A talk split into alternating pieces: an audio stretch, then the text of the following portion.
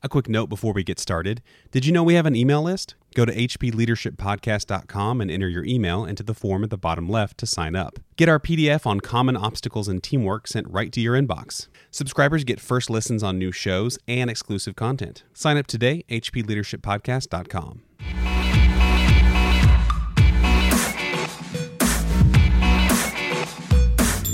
On episode 41 of the High Performance Leadership Podcast, Execution. The world is littered with brilliant people with great ideas that are passionate that can't execute.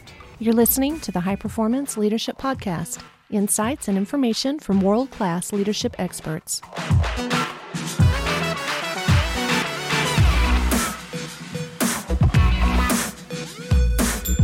Thanks for joining us. I'm Randy Lane. Today we're playing a talk Chip gave at a recent Charity Champions event. Charity Champions is a program that gives nonprofits free advertising to help with their exposure and free leadership training to help them run more efficiently.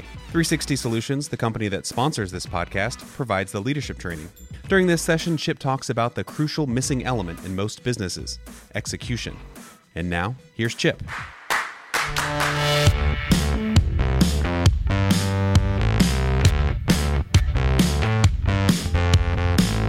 There are some common denominators of wildly successful leaders, and we've studied them over the years, and we know what some of those characteristics are. And I'll share some of the most common denominators of the most successful leaders out there. And then we're going to try and contrast that to ways you see yourself as a leader.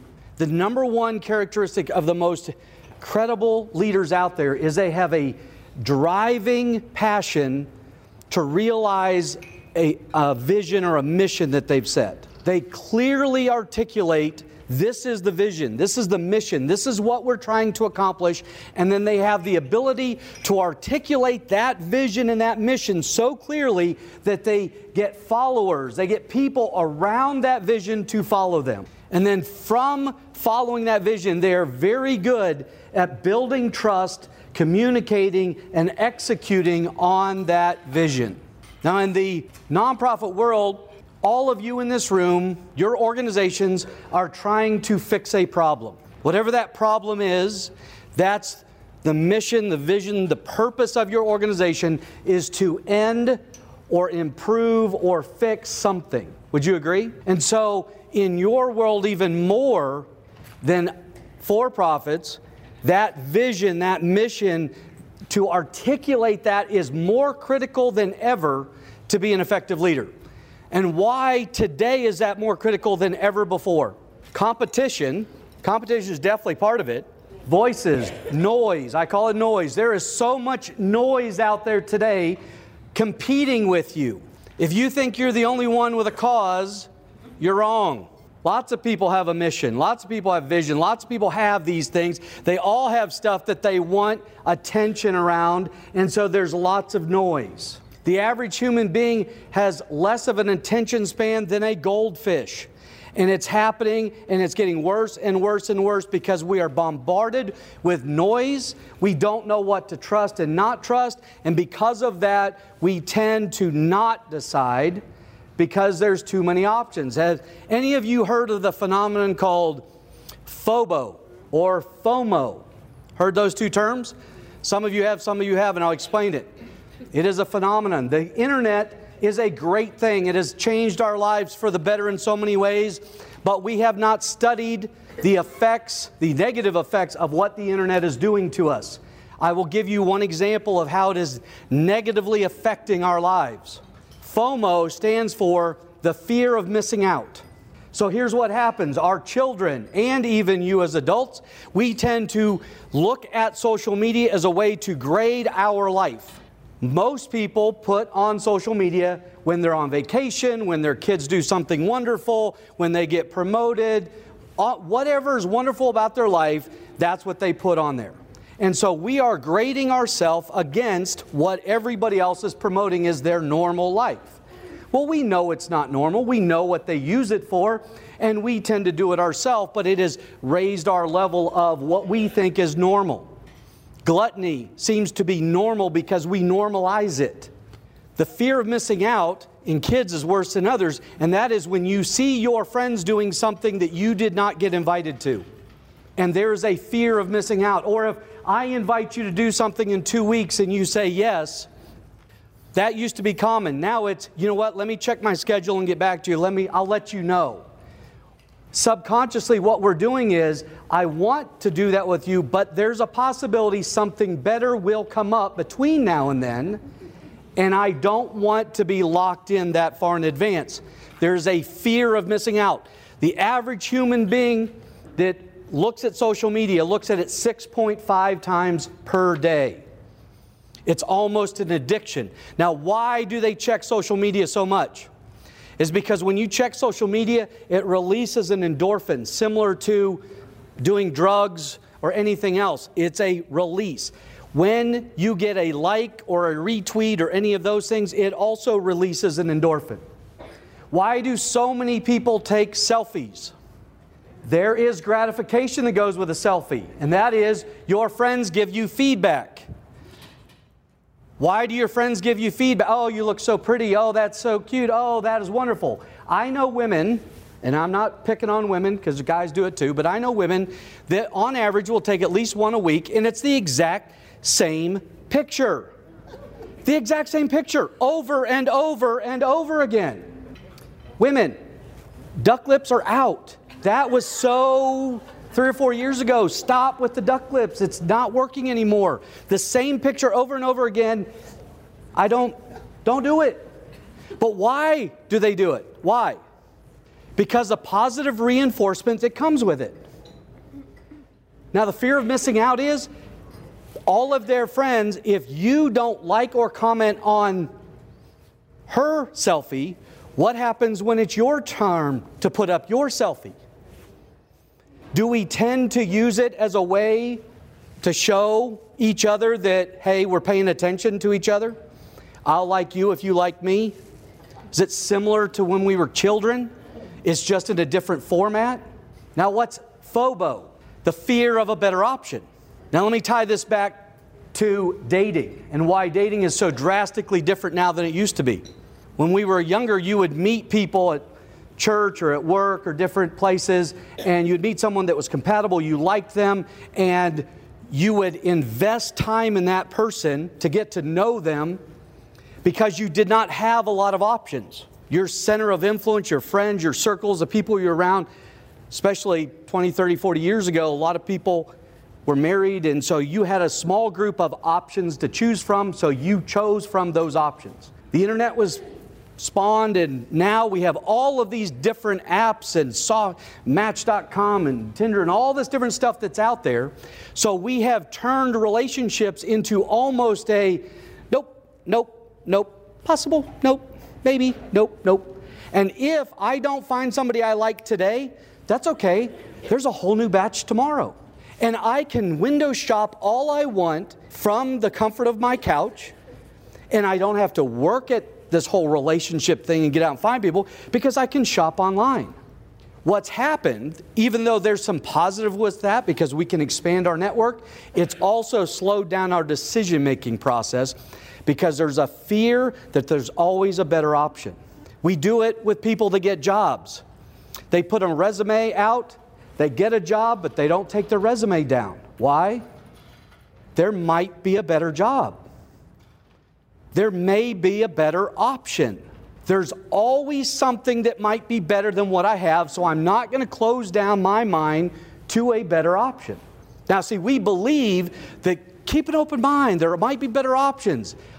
There might be something out there that I should consider.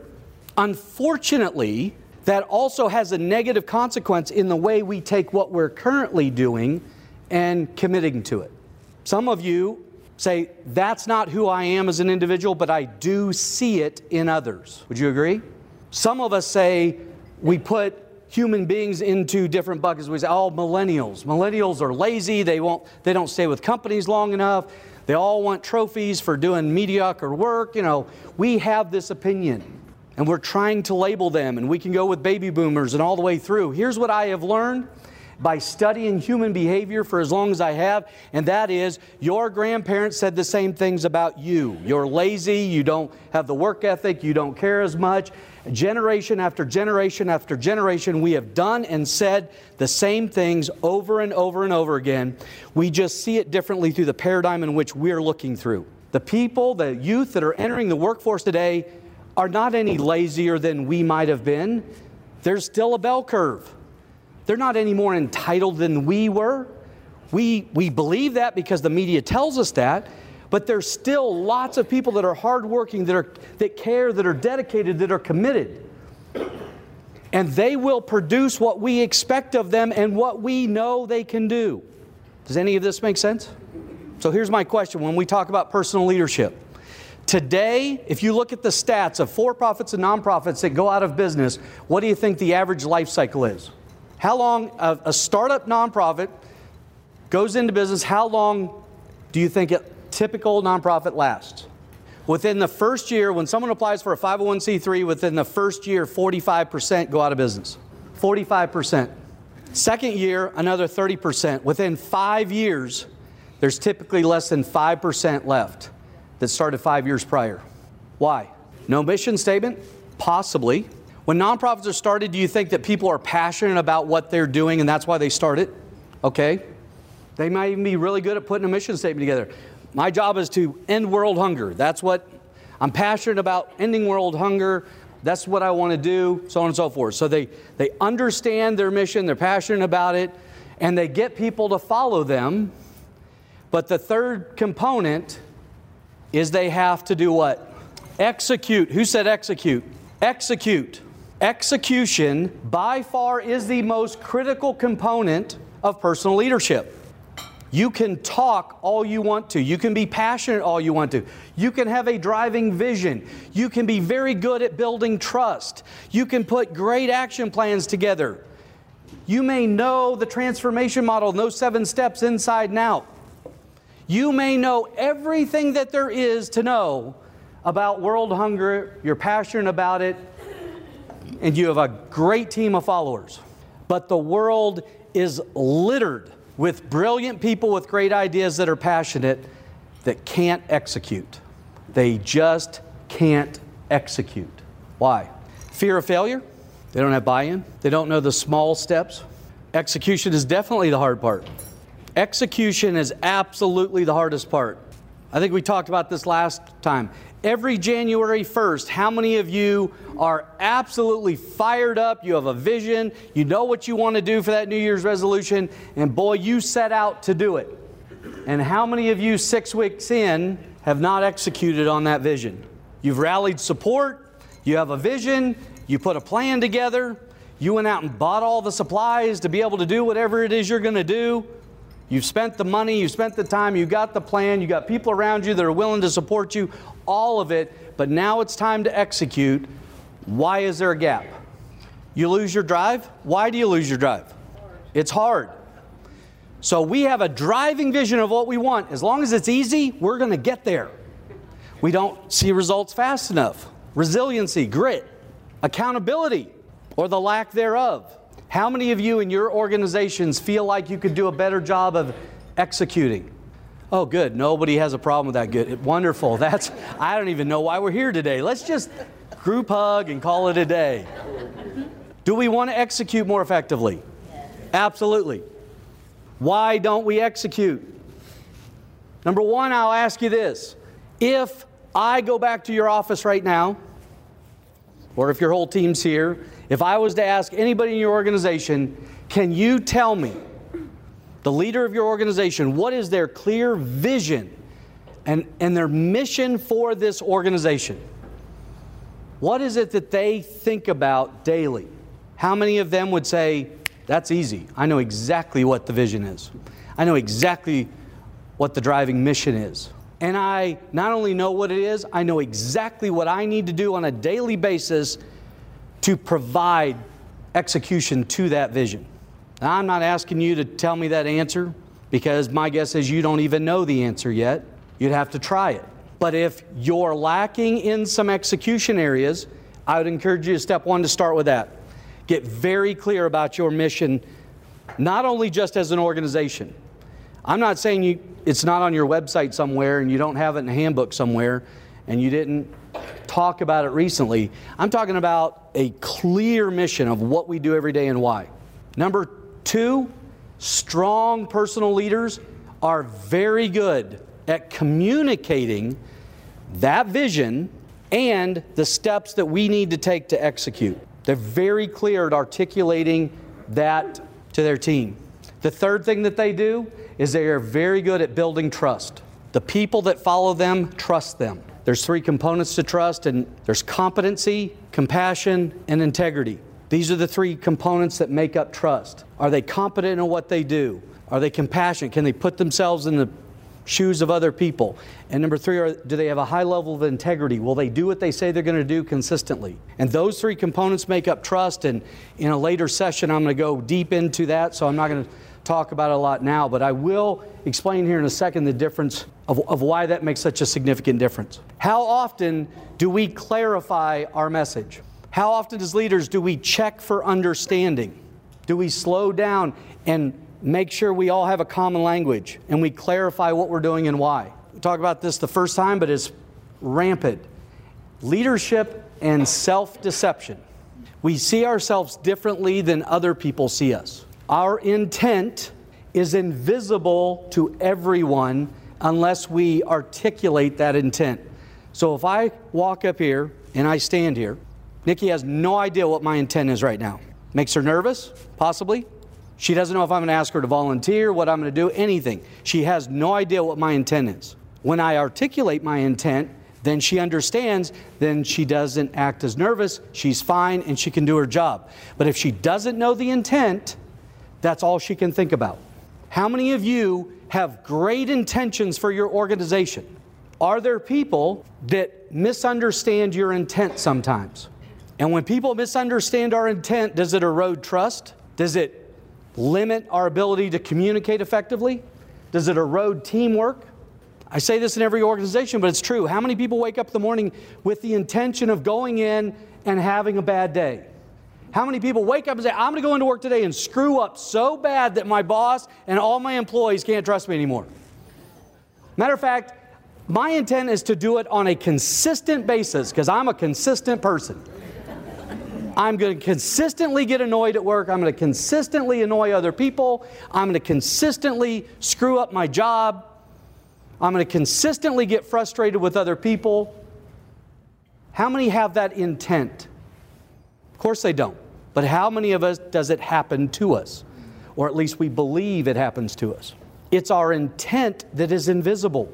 And the only way for people to understand our, our intent is to clearly articulate our intent and check for understanding.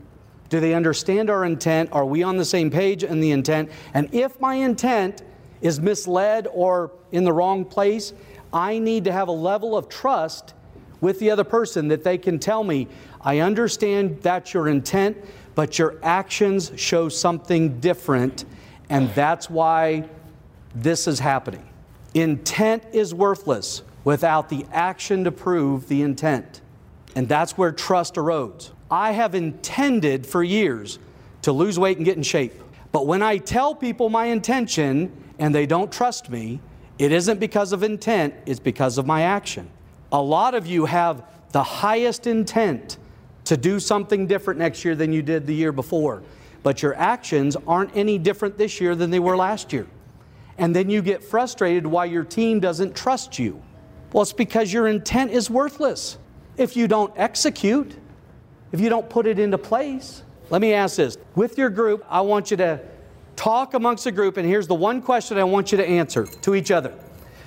What is the first example that you can think of that you exemplified leadership qualities? The first time you can think of it that you really stepped up and were perceived or acted as if a leader.